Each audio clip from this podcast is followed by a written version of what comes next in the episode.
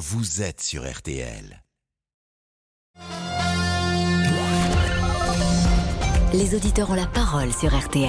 Avec Pascal Pro. Le Rassemblement national est l'héritier de Philippe Pétain pour la première ministre Elisabeth Borne. Propos qui ont été recadrés, vous le savez, par Emmanuel Macron, même si aujourd'hui il a dit euh, défendre, en tout cas, euh, oui, défendre Madame Borne. Il est à Bratislava.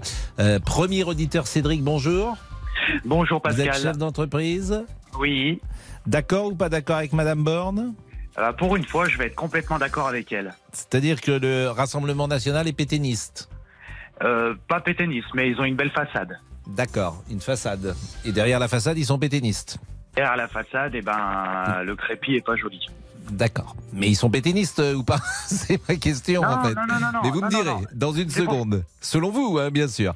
Agnès nous rappelle euh, les titres du jour. Eh bien, on reparle d'Elisabeth Borne puisque effectivement, elle a été euh, recadrée très sèchement par Emmanuel Macron en Conseil des ministres. Le président de la République n'avait pas apprécié sa sortie sur le Rassemblement national héritier de Pétain. Pourtant, ce matin, c'est depuis la Slovaquie que le président de la République lui a réaffirmé sa confiance. On ne peut plus battre dans euh, nos démocraties l'extrême droite simplement avec euh, des arguments historiques et moraux. Et voilà ce que j'ai dit. Quant à ce que j'ai pu entendre sur euh, Madame la Première ministre, je veux ici lui redire toute ma confiance. Et vous savez, j'ai un mode de, fonctionnement simple. Quand j'ai des choses à dire, les Premier ministre euh, depuis six ans, je le dis dans un colloque singulier dont rien ne sort, et nous réglons les choses ensemble. Je ne le fais jamais autour de la table du Conseil des ministres ou par médias interposés. Et c'est plus simple ainsi, ça fonctionne mieux. Donc elle a toute ma confiance et voici les clarifications attendues sur l'extrême droite. Emmanuel Sauf que c'est pas vrai. William Galibert avait des exemples euh, tout à l'heure pour nous dire que ce que dit le président n'est pas tout à fait exact. Dans certains cas, il s'est servi de l'opinion publique pour faire passer des messages. Une victoire d'étape pour la majorité. Les députés ont supprimé en commission l'article clé d'une proposition de loi, la la loi euh, Lyotte, abrogeant le recul de l'âge de départ à la retraite. Alors le texte dont l'examen se poursuit n'est pas enterré. Pour autant, nous prenons la direction de Roland Garros. RTL, Roland Garros 2023. Un point toutes les demi-heures sur notre antenne. Première mauvaise nouvelle de la journée, Arthur Pereira. Oui, pour l'italienne Camilla Giorgi, après avoir perdu le premier set 6-2 sur le cours Philippe Chatrier, l'italienne euh, bah, s'est arrêtée tout simplement touchée, blessée, et donc qualification de l'américaine Jessica Pegula. Donc sur ce, ce cours central, on termine d'arroser la terre, on refait les lignes, puisque d'ici quelques minutes, Caroline Garcia devrait entrer face à la russe Anna Blinkova. À retenir aussi sur le Langlaine, eh bien ça déroule pour Tsitsipas. Le grec mène 6-3, 7-6 et a breaké d'entrée 2-0 pour le grec à un set donc d'un troisième tour pour la tête de série numéro 5. Merci Arthur Pereira, Roland Garros. Peggy Broche, la météo. Une journée encore estivale, sauf évidemment à quelques endroits où il y a des orages. Euh, oui, toujours dans le sud, hein. Euh, Agnès, ça se développe déjà. On a des orages prévus dans l'après-midi entre le sud de l'Aquitaine, les Alpes et la région PACA, avec localement de la grêle. Parfois, ils peuvent être forts. Le pourtour méditerranéen est épargné. Des orages également sur la Corse. Et puis, euh, au nord, sur les deux tiers nord, entre le Bordelais et le sud de l'Alsace, au nord de cette ligne, et bien là, on a du soleil. Pour tout le monde, c'est plein soleil avec toujours ce petit vent de nord-est. Mais les températures sont élevées de 17 à Cherbourg à 30 degrés à Périgueux, 28 à Paris et La Rochelle, 27 à Nantes et Lyon, 26 degrés à Toulouse comme à Metz, 25 à Lille, 24 à Montpellier, 23 à Nîmes et 20 à Caen. Et demain, Peggy? Même type de temps, demain encore euh, orageux. Alors demain matin, on aura euh, quelques nuages sur les bords de Manche, mais ça va vite se dissiper. Quelques nuages sur un tiers sud, avec quelques gouttes sur les Pyrénées. Dans l'après-midi, une France coupée en deux, pareil. Sur la moitié nord, du soleil. Sur la moitié sud, des orages. Des orages localement forts et des températures encore estivales. 17 à 24 près de la Manche et 24 à 30 degrés ailleurs. C'est au nord qu'il fera le plus chaud avec 30 à Nantes. Merci Peggy. Donc, euh, comme le disait très justement euh, donc Agnès, une journée estivale, sauf à des endroits où elle ne l'est pas. Eh bien, merci. Non, mais ça, ça pourrait être gris sans, ora- sans avoir euh, des orages. C'était un Mais que vous plaisir. êtes moqueur Mais, pas de, mais, vous mais, attendez, il est 13h05. Puis vous faites Mais l'été, on a des orages, vous savez, Ah, vous, allez, Pascal. vous allez faire de la boxe Non, vous Bon. C'est vous qui avez demandé euh, les En feuilles. tout cas, c'est un plaisir tous les jours d'être avec vous et d'être avec Tout Peggy pareil. également. Il est mercredi, vous êtes encore là demain, Je Peggy. suis là demain. Mais pas vendredi. Mais ah, bravo, vous avez retenu. Je vous remercie. Je remercie Eve Roger également parce que les femmes ont pris le pouvoir à RTL. Eve, Peggy et Agnès étaient avec nous aujourd'hui. Et nous partons donc avec les auditeurs jusqu'à 14h30 et notamment avec Cédric. Les auditeurs ont la parole. Pascal Pro sur RTL. Et notamment avec Cédric qui effectivement est plutôt d'accord avec Elisabeth Borne. Mais euh, moi je voudrais une question simple. Euh, Oui. Pour vous Cédric, c'est quoi le pétainisme Alors, le pétainisme, euh, enfin, si vous voulez, si on remontait un peu aux origines, euh, tout est relatif. C'est-à-dire que Pétain, eh oui, mais oui. Tout est dans mais tout et tout est relatif. Non mais c'est quoi Non, mais pour... Moi ça m'intéresse beaucoup ces questions-là. C'est quoi pour vous le pétainisme Eh ben, je vais vous expliquer. Puisque euh, aux origines, Pétain, c'est un sauveur de la France. Voilà. Mm. Après, il s'est rangé du côté du parti nazi, et là, du coup, ça devient, bah, ça devient un parti d'extrême droite. Pétain devient euh, extrême droite. Voilà. On n'a rien inventé, Laval, etc. On sait. Euh, le, le parti euh, du Front National a été créé par des, des gens qui soutenaient Pétain et soutenaient le parti nazi. Donc voilà, c'est ça être pétainiste. Être pétainiste, c'est être fasciste. Point barre. Mm. Mais Bon, être pétainiste à l'époque. C'était euh, c'était être euh, anti-juif, parce qu'en 40, euh, c'était anti-juif. Aujourd'hui, euh, ce serait différent, c'est-à-dire qu'on n'est plus anti-juif, on est anti-musulman. Et, et c'est là où le, le RN devient une façade. C'est-à-dire que, alors ils font profil bas, ils la ramènent pas trop parce que finalement euh, euh, le- l'extrême gauche, enfin la Nupes ou euh, le Renaissance, le parti Emmanuel Macron font le travail pour elle. hein. Finalement, ils Mhm. s'enterrent eux-mêmes et ils mettent en avant euh, tranquillement Marine Le Pen sans qu'elle ait besoin de dire quelque chose. Mais bien souvent, à chaque fois qu'elle a parlé, c'est pour dire une connerie et pour euh, pour s'en prendre à l'immigration, aux musulmans, etc., etc. Par exemple, qu'est-ce qui vous a choqué euh, ces derniers temps dans ces prises de parole euh, anti-musulmans? Ah ben, euh, il y, a- il y a plusieurs choses. Comme elle a voulu euh, rejeter les migrants entre guillemets à la mer, Mhm. hein, créer une frontière pour pas que les Elle migrants a, puissent venir si en vous me permettez, je pense qu'elle a plus précisément euh, souhaité que les migrants ne soient pas, euh, et c'était notamment le avec ce bateau qui arrivait, ne viennent pas sur le sol français. D'accord. Et, euh, et ben, ça, ça, ça, c'est- c'est- enfin, déjà pour moi, ça c'est pas normal. Mhm. Euh, ensuite, euh, il y a- il y a- elle, a, elle a fait tellement de choses. Euh, quand elle a euh, alpagué euh, une personne de, couleur pour lui demander s'il avait, avait gagné sa voiture au loto. Euh, Ah, mais ça, j'ai elle- pas souvenir de ça, vous voyez. Bien sûr. Euh, je crois que c'est, je sais plus en quelle année c'était, peut-être en 2007, bref, peu importe. Elle a, elle a aussi dit qu'elle était sur la même ligne de conduite de- que Trump ou Poutine. Euh, on connaît très bien leur, euh, leur nationalisme à ces deux personnes. Trump qui a été élu démocratiquement aux USA et qui sera peut-être le futur président des États-Unis. Non, je crois pas une seule seconde. Non, mais je, je dis bien, mais c'est possible, hein, qui a été élu et qui représente effectivement Et 50% voilà. Et- de, l'Amérique aujourd'hui. Mais Qu'est-ce qu'il a fait, Trump? Ah bah beaucoup de choses, par exemple, euh, Trump, il a, lorsqu'il est arrivé au pouvoir, il a fait un trait de plume sur 4000 euh, euh, règlements qui euh, en- étaient encombrants pour l'économie euh, américaine. Et il a souhaité, et c'est là que ça peut être intéressant, euh, euh, le moins d'États possible dans l'économie américaine. C'est-à-dire que moins l'État intervient et mieux c'est. Voilà. bah, C'est un libéral. Oui, c'est un libéral, comme en France finalement. Emmanuel Macron, c'est un libéral. Euh, le quoi qu'il en coûte, euh, Cédric est tout sauf libéral. Euh, la Oui, politique. c'est parce qu'on n'a pas eu le choix. Oui, mais moi je veux bien qu'on parle de tout, c'est toujours pareil, mais les mots ont un sens. C'est-à-dire que euh, parler d'un libéral lorsqu'on soutient comme on soutient la culture, c'est tout sauf une politique libérale. Alors non. Pour vous répondre précisément, Emmanuel Macron n'est pas un libéral. Voilà, c'est plutôt après- un étatiste et euh, dans, Ah, dans- pour être un étatiste, c'est un étatiste. bah oui, euh, avec un État euh, puissant, fort et qui intervient partout. Bon, Parce que- Cédric, on continue cette petite conversation juste après le la pause. Je salue évidemment euh, notre ami euh, Damien Béchiot qui est là, bien sûr. Ah, il n'est pas là. Si, je suis là. Ah, bah j'ai oui, ouvert mais le mauvais micro, bonjour. Je Pascal. salue Bonjour. maintenant, vous dites plus bonjour. Mais si, mais j'ai ouvert le mauvais micro, Pascal. Ah, ah bah ça c'est toi. Il y a ça, trop ça, de boutons ça, sur ma console. ça, ça, bah euh, oui, il y en a aussi parfois sur le visage de Monsieur Boubou. Oh, bonjour. Non. Larson, Pascal. Ah bah dis donc, c'est un Ça sacré commence bien. bonjour ça Bonjour. Bonjour à tous Ah, mais Ça me met en confiance pas vrai. Mais parce que c'est des, c'est des boutons de jeunesse. Non, j'ai de la chance, j'en ai plus un seul. Ça, Voilà, parce que vous êtes encore jeune. Oui, c'est ça oui, que je souligne. Oui, oui, de la Ah, Il y a puberté. toujours un peu d'acné encore. Se cherche, oui, Bien c'est sûr. l'époque de la vie, oui. Crucial Et puis, monsieur.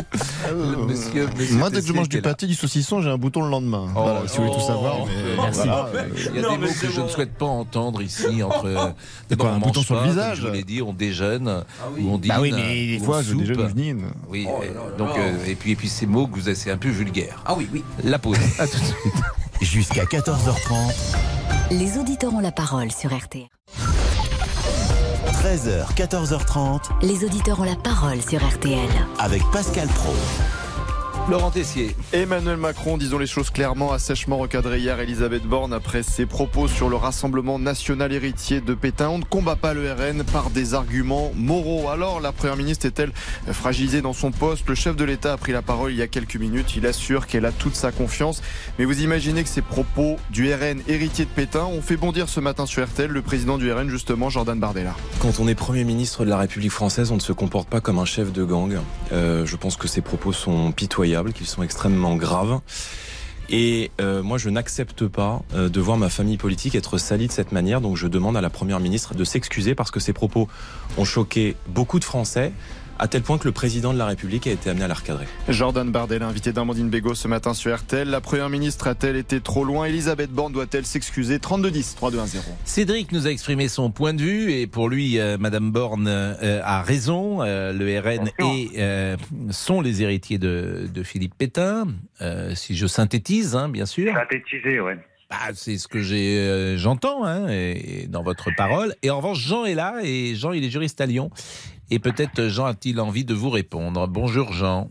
Oui, bonjour. Et merci d'être avec nous. Votre Merci sentiment de sur prendre mon, mon appel. Euh, je ne répondrai pas à la personne précédente parce que ça m'intéresse absolument pas. Par contre, je répondrai euh, par rapport à ma- Madame dommage le parce Premier que c'est ministre. toujours bien de non, dialoguer, euh. le débat. Non, ça n'a pas débat. d'int- ça n'a pas d'intérêt Mais parce pourquoi que euh, ben, parce que je ne veux pas rentrer sur son terrain, Pétain, tout ça. Bon, voilà. Je vais juste lui rappeler des faits historiques. Quand le Front National a été constitué, il a été constitué certes par des relents de pétinisme, mais il a été aussi constitué par d'éminents gaullistes, d'éminents résistants. Oui. Voilà. Et puis je voudrais quand même rappeler que François Mitterrand euh, avait quand même eu la francisque. C'est pas pour autant qu'il a été excommunié de la politique. Oui, mais les moment- fondateurs du FN, euh, je pense notamment à François Br- Brignot, par exemple, euh, c'est vrai que les piliers euh, fondateurs, c'était des gens qui avaient ce qu'on appelle collaboré. euh, voilà. Oui, et il y avait aussi des gaullistes et des résistants. Oui. Voilà. Euh, Mais Alors, ça, il y avait Léon. Gauthier qui était faut quand pas- même un ancien SS, cofondateur les du Front National. Bon, vous voyez, c'est pas n'importe qui. dernière minute aussi. euh, Non, mais- Non, bon, de toute façon, par on va pas faire, non, mais on disons va les pas choses d'histoire. exu- Attendez. On va pas faire une exhumation préhistorique du Front National. Euh, ce que je veux dire, le comportement de... Le ben, c'est votre vérité, monsieur, mais c'est pas important. Continuez comme ça parce que vous faites monter sans cesse les voix du Front National. C'est très bien. Continuez, c'est merveilleux. En fait, Madame Borne, euh, en se comportant comme elle se comporte, elle se comporte comme ces vieux classiques de la gauche caviar des années 70 qui sont complètement déconnectés de la réalité. Je veux dire, qui n'ont absolument rien compris à la façon dont le monde est en train de changer. La jeunesse, comme je l'ai déjà dit à votre micro, est confrontée à tous ces problèmes liés à l'immigration, etc. Ils en peuvent Et là, plus. voilà. Et Là, ils voilà. adhèrent de plus en plus, effectivement, au mouvement extrême, extrême gauche, extrême droite, comme vous les appelez si bien. C'est ça la réalité. Et c'est pas par des propos complètement inconsistants, complètement débiles euh, qu'on a pu entendre de Madame Borne que les choses vont se régler. Ça ne fera qu'aggraver le problème parce que ces gens-là n'ont pas conscience de la réalité sur le terrain. C'est ça le problème. Ils sont déconnectés de la population, ils sont déconnectés du peuple. Et qu'il n'en déplaise à Madame Borne, Madame Non, Le Pen euh, et déconnecté, ses vous dites, mais c'est aussi peut-être de été l'instru- élus.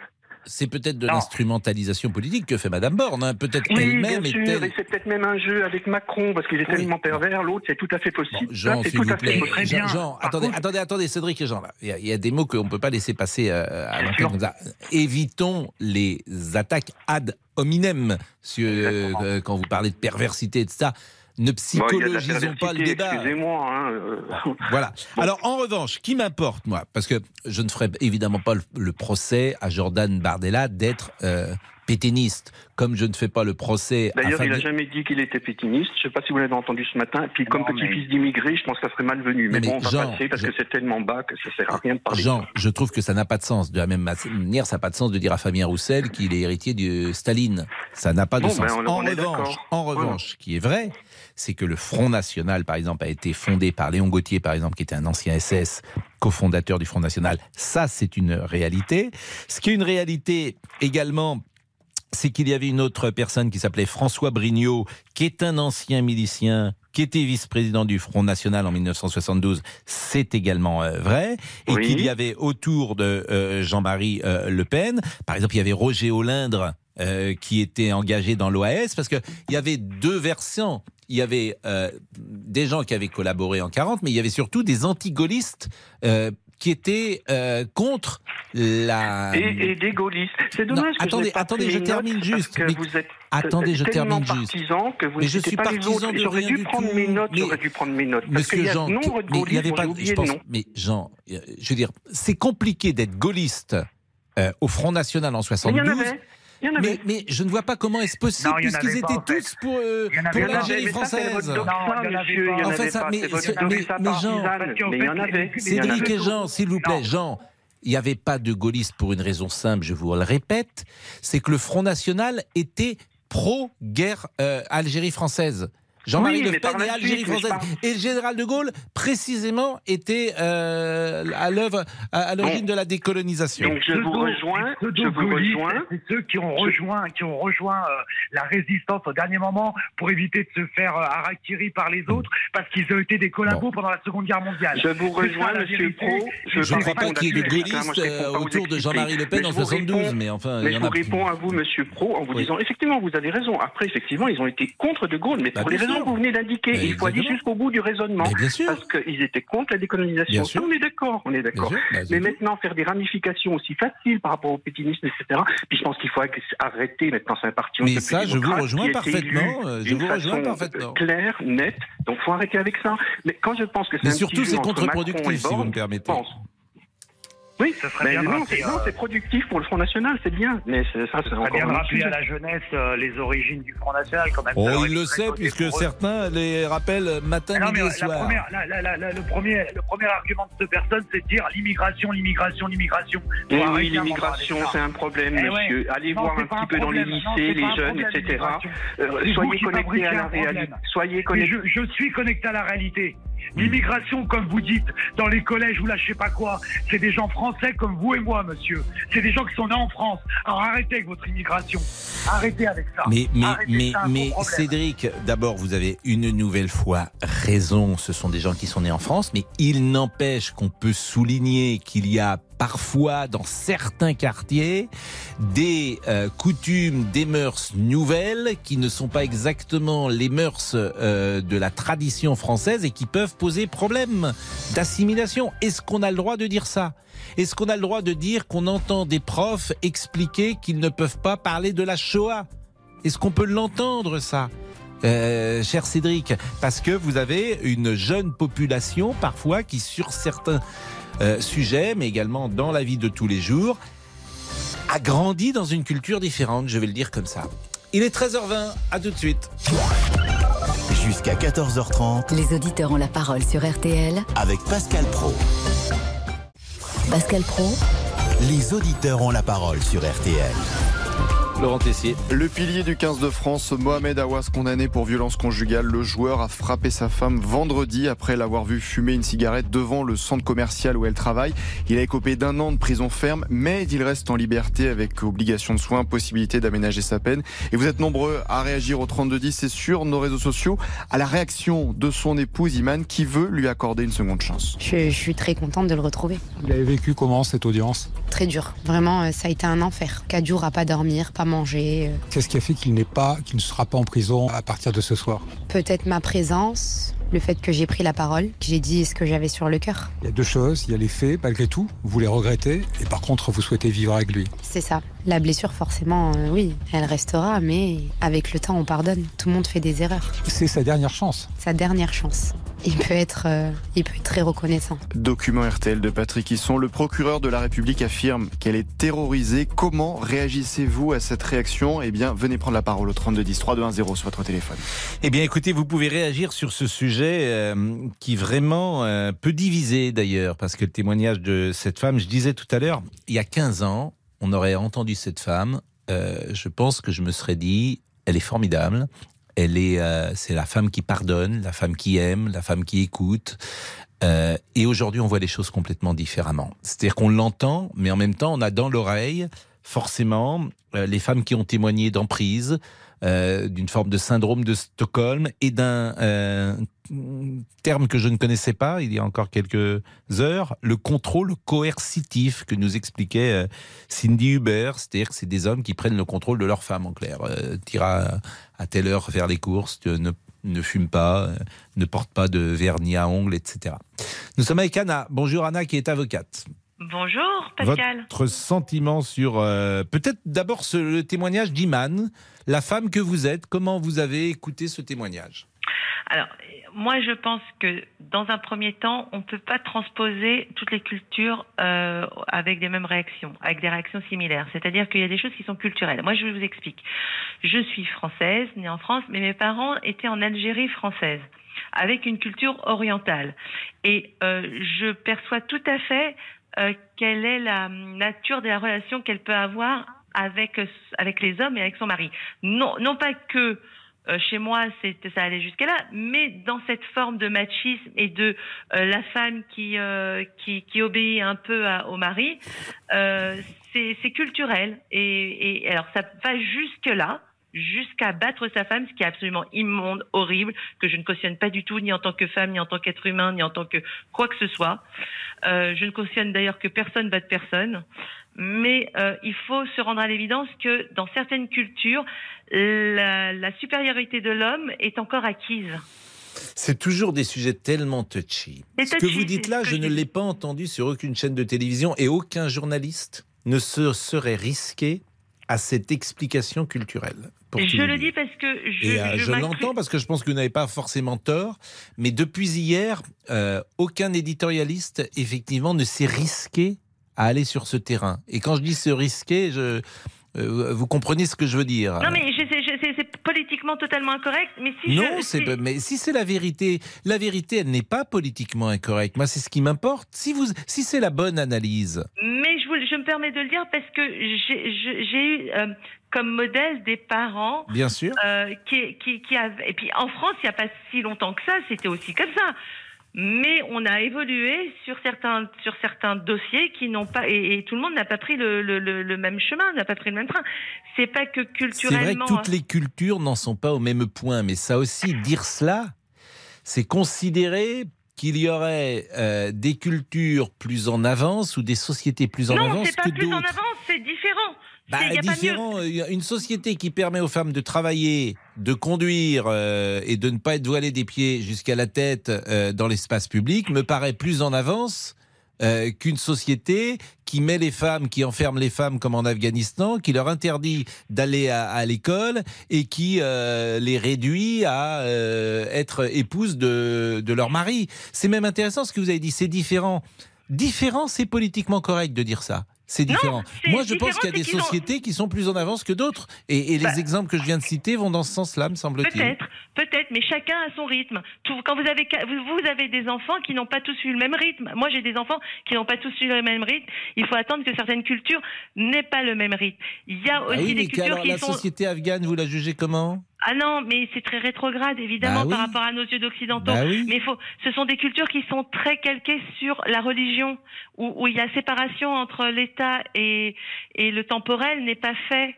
Mais on- mais on a le droit de dire qu'ils sont peut-être là, en Afghanistan, où la société, euh, où d'autres sociétés étaient là il y a un siècle ou il y a deux siècles. On- mais on- mais peut on- dire ça mais j'en dis ce qu'on vient absolument pas et je suis à- j'y souscris même. Ce que je veux dire, c'est que bien sûr que ça ne se dit pas ce que je dis parce que c'est euh, dire que toutes les cultures ne, ne, ne, ne- euh, alors, Toutes sous-entendu. les sociétés, en fait, on devrait Voilà, dire. toutes les sociétés. Oui. Et elles Mais ne sont vrai- pas au même point, peut-être d'évolution. Je dis peut-être. Voilà, ou peut-être qu'il y en a qui n'arriveront jamais à évoluer dans ce sens-là, je vous dis. Parce que la- la- si, si elles sont adossées à des religions, les religions ne sont pas faites pour évoluer. Donc, euh, si Oui, c'est inscrit dans des textes, euh, plus nous, on a fait la euh, séparation avancent. entre l'Église et l'État. Mm. Et, et on a une société laïque avec une réflexion laïque qu'on n'a pas forcément dans toutes les cultures. Bon, c'est un état de fait. Alors cette femme, elle pardonne à son mari parce que culturellement, elle a toute sa famille derrière, peut-être, éventuellement, comme je le vois souvent, qui lui dit mais c'est pas grave, euh, retourne avec ton mari, c'est plus important, t'as des enfants. Euh, euh, ça ne se fait pas parce qu'on remet pas en cause l'autorité, euh, l'autorité de l'homme. Bah, c'est passionnant de vous écouter, Anna. Je pense que votre analyse euh, est sans doute juste. Euh, vous êtes avocate, hein, euh, Anna? Il m'est arrivé aussi de voir dans la même culture des, une mère et une fille qui, qui, qui battaient le mari. Hmm. Vous voyez Oui. Donc, euh, voilà, Bon. je, je pourrais établir un petit peu. Convenons que ça doit être euh, plus rare. Merci en tout cas. rare. La en- pause et restez avec nous, euh, Anna. À tout de suite. Les auditeurs ont la parole sur RTL. Avec Pascal Pro. Jusqu'à 14h30 Les auditeurs ont la parole sur RTL. avec Pascal Pro. RTL, Roland Garros 2023. Arthur Pereira est à Roland Garros. C'est la première fois, Arthur, que vous allez à Roland Garros pour RTL C'est la toute première fois, Pascal. La toute première fois. Et ça fait quelque chose. Hein. Ah, j'imagine, j'imagine. Vous êtes dans la tribune de presse en ce moment? Absolument, j'ai vu sur le cours Philippe Chatrier et sur euh, Caroline Garcia qui mène pour le moment trois jeux à 1 dans ce premier set, donc ça se passe plutôt bien, il fait super beau. Et puis euh, les gradins pour l'instant sont à moitié pleins, j'ai envie de vous dire, mais euh, ça risque de se remplir petit à petit. Alors, euh, c'est à moitié plein parce que euh, elle nous expliquait, Isabelle Langer, hier, les gens sont pas en train de déjeuner dans des loges, simplement les premiers jours, il y a une multitude de cours et les gens euh, se ventilent, je ne sais pas si ça se dit, mais en tout cas, les gens vont un peu partout voir euh, tous les joueurs et parfois même des joueurs français qui jouent. Nous sommes d'accord. Ah bah, c- ah bah, absolument, comme Ouais. sur le, le cours 14, vous savez, ce cours où, où il y a une ambiance un peu de, de feu. Et actuellement, c'est Hugo Humbert qui joue dessus. D'ailleurs, pour l'instant, il y a deux jeux à deux face à, à l'Italien Lorenzo Sonego. Donc euh, voilà, les, les gens profitent un peu aussi de, bah, de, ce- de ce beau temps finalement pour aller voir euh, plusieurs joueurs dans, dans la même journée. Les amateurs de tennis adorent la première semaine parce qu'effectivement, tu peux picorer euh, dans Roland Garros. Et puis, euh, c'est un plaisir de découvrir des jeunes joueurs qui deviendront peut-être des stars. Merci Arthur, merci beaucoup. Et bah, pas de souci. À tout à l'heure. pas de souci. Laurent. Pas de souci aussi pour Al Pacino. Les légendes du cinéma hollywoodien sont en pleine forme. Après Robert De Niro, on en avait parlé, devenu papa à 79 ans, l'acteur américain Al Pacino va devenir père pour la quatrième fois, 83 ans. Eh oui, il est en couple avec une jeune femme âgée de 29 ans. Alors est-ce que ça vous choque? Daniel a 77 ans. Il est devenu papa une nouvelle fois à 69 ans. La maman en avait 34 et ça n'a pas été évident forcément, mais ça passe bien. Ça a posé problème. Il y a eu des réactions. Euh, la première fille euh, est née. Je suis resté longtemps euh, sans qu'elle me qu'elle me parle. Depuis sept ans, c'est le bonheur. Peut-être un peu égoïste, c'est vrai. Et je l'éduque en ne faisant plus les erreurs que j'ai faites avec les, ses frères et sœurs. Alors la paternité tardive, vous en pensez quoi? On peut continuer le débat au 3210 3210. Comme disait William Galibert tout à l'heure, Al Papacino. Nous sommes avec Aurore. Bonjour Aurore, vous êtes thérapeute. Bonjour Pascal, tout à fait. Bon, et vous-même avez été, euh, hélas, euh, victime de violences conjugales. Tout à fait. Pendant 13 ans, euh, j'ai été battue, violentée. euh, et J'avais les maîtresses qui venaient à la maison, qu'il fallait nourrir, tout un tas de- d'ennuis euh, complémentaires. Et à ce sujet-là, euh, c'est vrai que c'est ça a été très compliqué. J'ai eu, euh, euh, face à, tout ça, un accident de, voiture il y a une vingtaine d'années. Et j'ai été voir une psychologue, et c'est la psychologue qui m'a fait prendre conscience que le problème que j'avais ne venait pas de mon, de mon accident de voiture, mais venait en fait de la vie que je menais, que je n'avais pas pris conscience, en fait. Et, c'est pour ça qu'aujourd'hui, je suis un peu triste d'a- d'apprendre que euh, la femme de ce Rubikman, là, qui dit euh, pardonner et euh, aller euh, re- retourner, euh, comme si de rien n'était, en fait. Mais je pense que cette personne n'a pas été dans le bon chemin.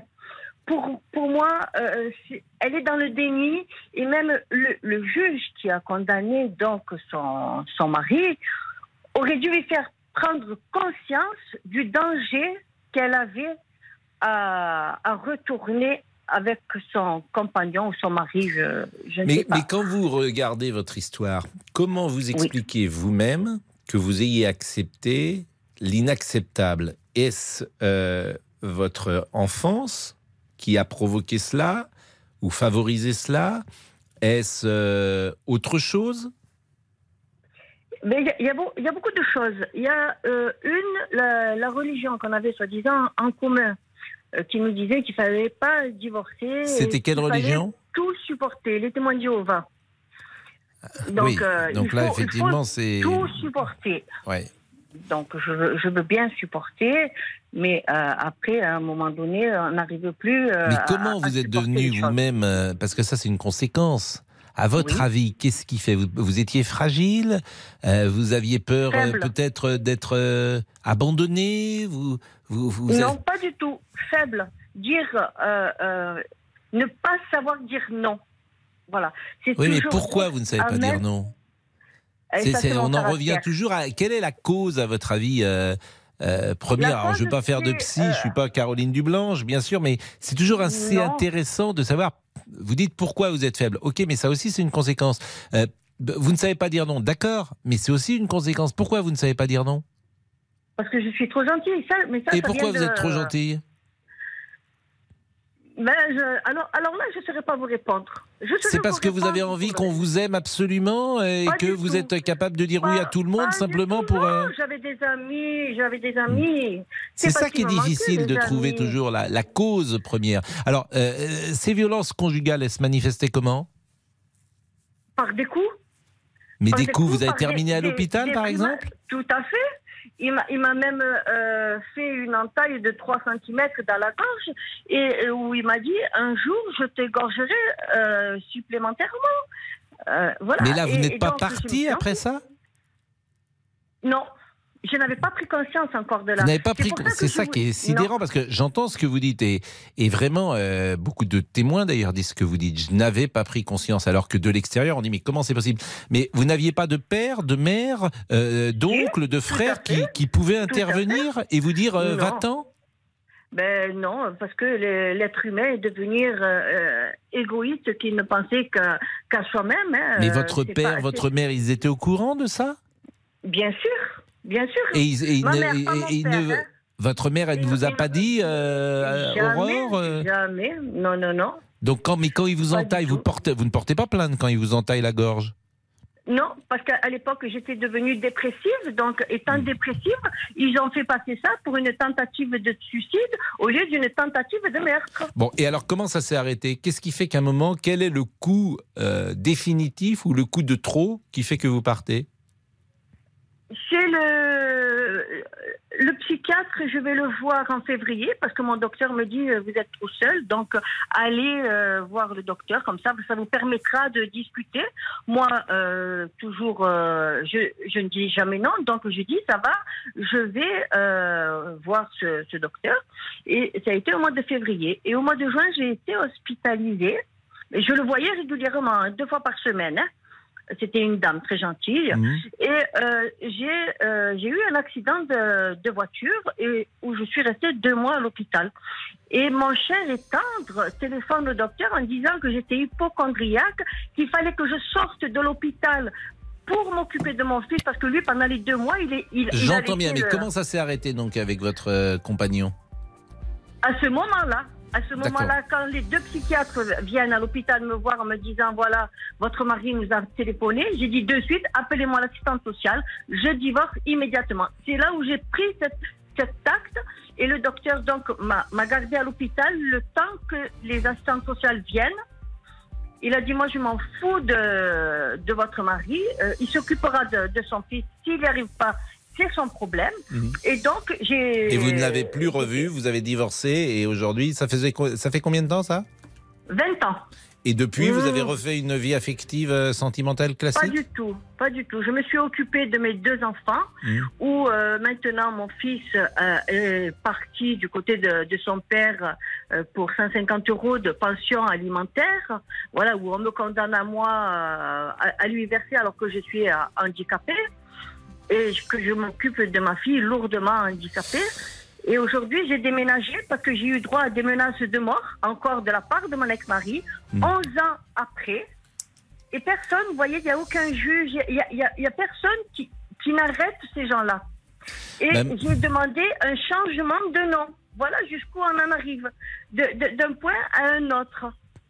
Bah, merci Aurore de ce témoignage. Je, je comprends que on comprend que votre situation est quand même euh, particulièrement grave, disons-le, particulièrement sombre par tout ce que vous nous euh, racontez et on ne peut que vous souhaiter évidemment beaucoup de, de courage et pourquoi pas aussi vous apporter une aide. Et ça, je pense que euh, je ne sais pas comment on peut mettre en place ça. Je ne sais pas si vous pouvez euh, appeler d'ailleurs Caroline Dublanche ou pas, euh, mais je trouve que le dossier que vous nous soumettez est lourd. C'est ça qui me frappe dans ce que vous dites, votre vie personnelle et votre vie euh, avec vos, vos enfants, euh, votre ancien compagnon et votre vie euh, vraiment euh, dans, dans- de tous les côtés me paraît euh, aujourd'hui euh, sombre. Il est 13h41, on se retrouve dans une seconde, Aurore, pour conclure. Pascal Pro, les auditeurs ont la parole sur RTL. Les auditeurs ont la parole sur RTL. Avec Pascal Pro. Et Laurent Tessier. La soirée exceptionnelle à Roland Garros de Gaël Monfils, le trentenaire, a signé une invraisemblable victoire au premier tour après avoir été mené 4 jeux à 0 dans le cinquième set hier soir. 3h47 de combat. La nuit a été courte, si vous avez tout regardé. Exceptionnel. Je m'attendais pas du tout à ça, tu vois, pas du tout à ça. J'ai réussi mentalement à me dire non, non, mais t'inquiète, euh, je, je vais récupérer et je vais le niquer dans le cinquième, quoi, tu vois. Non, mais tu tu- tu t'imagines le malade que je suis? Non, mais tu vois, je te dis vraiment, je te dis, c'est ce que je me suis quand même dit, quoi. Vous y étiez, racontez-nous cette soirée à Roland Garros, car oui, on peut vibrer avec des Français au tournoi, mesdames, messieurs. Aurore, je vais vous remercier et euh, vous demander comment on peut vous aider parce que c'est vrai que ce que vous nous avez raconté euh, n'est- est évidemment une situation euh, très compliquée pour vous. Oui, tout à fait. Alors, euh, si vous pouviez m'aider euh, à- seulement à avoir au niveau du ministre de la Justice ce changement de nom, euh, cela, euh, j'ai fait les papiers, je n'ai aucune, aucune, comment on appelle ça, aucune réponse. Aucune réponse, aucun retour. Voilà. Ah, écoutez, Pour je ne sais pas si les équipes d'RTL peuvent, euh, euh, comment dire, euh, agir là-dessus ou pas, mais vraiment, je, je garde votre témoignage. C'est gentil. Je, Je, vous garde votre témoignage infiniment. et votre. Ben non, c'est vraiment merci d'avoir témoigné et bon courage surtout, Aurore. Bon courage Merci. à vous. Et si je pourrais finir par une phrase, si la, la femme de ce Rubikman, elle veut parler avec moi, je lui donne mon numéro de téléphone pour qu'on puisse discuter et pour qu'elle puisse prendre conscience de ce qu'elle elle peut euh, euh, subir par la suite. Ben merci Aurore de, de ce témoignage. On va parler d'Al Pacino. Les auditeurs ont la parole sur RTL. Avec Pascal Pro. Et j'ai l'impression que Rachel est présente euh, dès 13h44. C'est de plus en plus tôt, Pascal. Eh oui, donc, euh, mais qui vient en ami, arrive trop tard et part trop tôt? C'est-à-dire? Bah, Vous savez, il y a parfois, tu vas, chez, profonde. tu vas chez les gens et il y a parfois euh, des, des petites phrases comme ça qui sont mises ou dans le couloir ou parfois dans, dans les toilettes. Et tu vois ces petites euh, figures qui vient en ami, part, euh, arrive, pardon, arrive trop tard et part trop tôt. D'accord. Donc c'est. Vous avez déjà vu ça Dans des toilettes? Bah, je, je sais pas. Mais vous savez, bah, parfois il y a des, des choses. Je n'ai pas d'avis comme surprenantes ça, Pascal. Surprenantes qui peuvent arriver. Donc euh, c'était un message euh, que nous disions à, à- à la responsable du système, qui est une, a- une amie de notre petite troupe. Tout à fait, Pascal. Une collègue aussi. Une collègue, une collègue de Mais une travail. amie avant tout. Une collègue. Ou une collègue. Nous n'avons que des amis, Tout bien à fait. évidemment. Alors, Al Pacino, 83 ans, je ne sais pas d'ailleurs euh, ce, que, ce que Rachel en penserait, si, si un homme de 83 ans, si Al Pacino, peut-être un homme de 83 ans, mais Al Pacino, c'est vrai qu'il a du charme. C'est vrai qu'il a derrière lui, quand même, c'est la mythologie d'Hollywood. Donc, euh, c'est- un homme qui a de la séduction, sans doute, mais 83 ans, quand même. Et la jeune femme en a 29. Euh, Qu'en pense Amélie, puisque Al Pacino va être papa? Bonjour Amélie, Oui, bonjour Pascal. Merci. Très heureuse de pouvoir vous parler. je vous en prie. Comment ça Eh va? ben, écoutez, ça va très Vous bien. avez 34 ans, vous êtes marié Euh, en couple. Et votre euh, compagnon, il est de votre âge ou il y a une petite différence d'âge? Il est un peu plus âgé que moi, il en a 45. Bon, là c'est raisonnable, 45, 30. euh, Vous avez quoi 34, 35 Exactement, j'ai 34 ans. Et donc, c'était plus pour parler de mon expérience par rapport à mon grand-père, Oui. euh, qui a aujourd'hui 84 ans. Et qui a refait sa vie euh, vers l'âge de 55 ans et qui a eu des enfants, alors un peu plus tôt qu'Al Pacino, mais euh, à l'âge de 60 ans. Euh, donc, il y a plus de 20 ans maintenant, et c'est vrai que ça a été un traumatisme, puisque, enfin un traumatisme. En tout cas, à ce jour, c'est vrai que ça nous a empêché de voir notre grand-père en tant que rôle que grand-père. Pourquoi ça vous a empêché alors, parce que bah, c'est vrai qu'il a une double vie. C'est-à-dire qu'on a appris à 50 ans qu'il avait une autre femme que ma grand-mère, pour qui il est parti, et avec qui il a fait d'autres enfants. Donc c'est vrai que ça a créé euh, euh, certaines problématiques. Moi j'étais enfant, voire bébé, donc je ne m'en rendais pas compte, mais c'est vrai qu'on n'a jamais, euh, même à ce jour, connu sa femme et ses enfants. Et donc il a refait une vie plus loin. Moi j'ai toujours contact avec mon grand-père, je l'aime, mais c'est vrai que j'ai pas eu cette chance de rapport de grand-père. Mais est-ce que euh, il a eu combien d'enfants? Deux, euh, me disiez-vous? Il y a, y, y ma maman, mon oncle et ma tante, ses premiers enfants. Mhm. Et ensuite, il a eu une autre vie avec qui il a une autre femme avec qui actuellement il a deux enfants. Mais ces deux enfants, vous ne les avez jamais vus et votre mère ne les a jamais vus? Et votre mère avait coupé la relation avec son père? Elle n'a pas coupé la relation avec son père, mais elle lui a toujours dit qu'elle ne voulait pas entendre parler de la personne avec qui il était, parce que les choses n'ont pas été faites, euh, ça n'a pas été une rupture et une seconde vie. C'est-à-dire qu'on a appris qu'il avait une double vie, il a quand même quitté, il est toujours avec cette femme d'ailleurs, hein, par contre. Euh, mais euh, voilà, les choses se sont faites un peu. Alors là, il avait 60 ans, mais sur le fond, euh, par exemple, Al Pacino, euh, qui est père à 83 ans, vous en pensez quoi? Euh, ça me choque pas. à la fois, euh, je pense que, enfin, je sais pas si on peut, ça, ça autorise rien, mais c'est des hommes, c'est des artistes, c'est des gens qui ont une vie peut-être un peu euh, à part. Euh, après, c'est plus pour l'enfant. hein. Qu'est-ce que, qu'est-ce qui va devenir plus tard, même s'il aura sa maman qui, qui est très jeune et qui est en âge d'avoir des enfants. Euh, donc ça me choque pas, mais à la fois, je sais pas si euh, c'est raisonnable. bah, Est-ce bien raisonnable? C'est une bonne question. Vous avez raison. Voilà. En tout cas, c'est pas c'est pas fréquent. Moi, j'ai été surpris tout à l'heure parce que j'ai appris que simplement 100 euh, personnes de plus de 55 ans en France, 100 hommes, ont, des enfants. Je pensais que il y en avait un peu plus euh, quand même parce que 55 ans me paraît assez jeune aujourd'hui. Mais c'est vrai, en même temps, je me faisais réflexion. Je connais très peu de gens qui ont plus de 55 ans et qui ont eu euh, des enfants euh, ces derniers À temps autour, euh, autour de moi. Bah écoutez, merci beaucoup Amélie. Vous voyez, Merci de m'avoir donné la parole.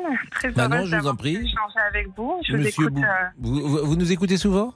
Et oui, parce que de par mon métier, je suis souvent en voiture et je suis votre émission. Ah Et alors vous aimez bien?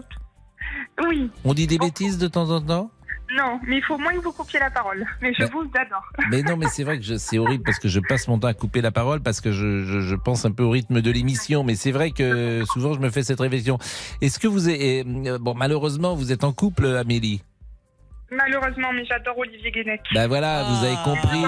d'accord. Je voulais, je voulais parce que nous cherchons toujours, mais Et vous êtes, vous êtes, ré- vous êtes réellement amoureuse, Amélie? Oh, vous êtes vraiment amoureuse. Non, mais je veux dire, c'est solide ou euh, ça. Ah, bah, j'espère parce qu'on a deux enfants. On a fait Ah oui, mince, ah oui, d'accord, oui. Vous avez combien d'enfants Vous avez combien d'enfants Alors là, on en a deux. Et d'ailleurs, mon mari qui a 45, bon, on est loin des 82, on Oui. réfléchit à un troisième. Mais Ah ben, il faut faire un troisième. Faut pas l'âge, Si vous réfléchissez à un enfant, vous ne le ferez jamais. Ça, c'est la base. Et oui. Parce qu'il y a plus beaucoup, de raisons de ne pas faire d'enfants dans cette société euh, folle que d'en faire. Mais en même temps, la vie est là et c'est ça qui est beau. Ils s'appellent comment vos enfants? Alors, notre première s'appelle Giulia et notre deuxième s'appelle Émile. Alors, Giulia, déjà, c'est un avantage puisque notre ami euh, Boubouk euh, est tombé fou amoureux de l'Italie. Donc, il pourra bien s'entendre avec Giulia si ça se passe mal avec. Mon rêve euh, de, de vivre en Italie. Je suis amoureuse d'Italie. Ah. Je ne savais pas. Bon, bah écoutez, on vous embrasse, Amélie. Soleil, si Monsieur Boubouk passe dans le coin, il sera le bienvenu. Ah bon Parce que vous habitez où? Vous habitez Nîmes? Oui, Nîmes. Ah, ça, vous Il, il- faudra rien dire à votre mari alors, Amélie. Hein, on fera ça en belle. secret. Ah, mais il pourrait être là. Ah mince, Ah. Ah oui. ah bah ça, c'est autre chose. Bon. Ça, nous, nous, nous, nous, nous, ne souhaitons pas entrer là-dedans. Si, si, si monsieur, euh, si monsieur est présent, c'est- autre chose. oui, oui, bien Bon. sûr, bien sûr. Euh, merci en tout cas, Amélie. Merci, on lui fait des bisous. On lui fait des bisous. Au revoir.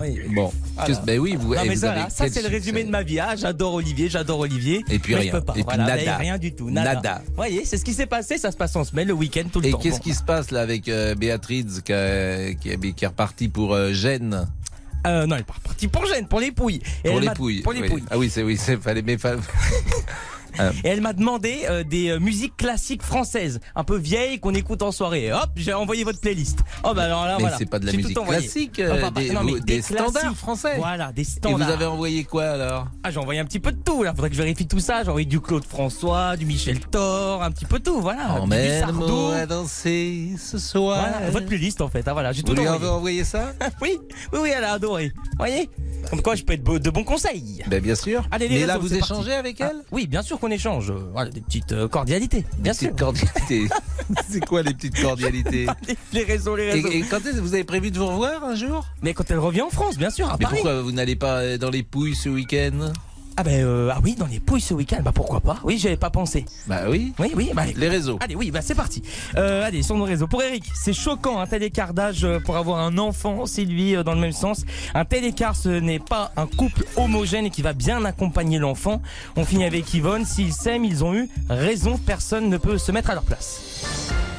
Eh bien, nous avons marqué une pause à 13h53. Jean-Alphonse viendra, comme vous le savez, et euh, nous sommes ensemble jusqu'à 14h30. Restez avec nous. Il y a beaucoup d'autres sujets, comme tous les jours, et peut-être des sujets qui vont vous surprendre.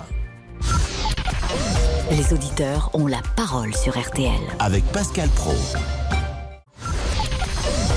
Jusqu'à 14h30 Les auditeurs ont la parole sur RTL. avec Pascal Pro. Et Laurent Tessier. Monsieur Pro, vous voulez une chanson Alors non, parce que c'est la journée mondiale sans tabac. Fumez-vous tous les jours, êtes-vous un gros fumeur? Avez-vous réussi à arrêter de fumer? Faut-il? Tiens, une autre question. Continuez d'augmenter le prix du paquet de cigarettes et bien venez témoigner dans l'émission. 12 millions de personnes en France fument quotidiennement. Tabac dans ma tabatière. J'ai du bon tabac, tu n'en auras pas. Eh ben non, 32-10, 1 Et du bien râpé.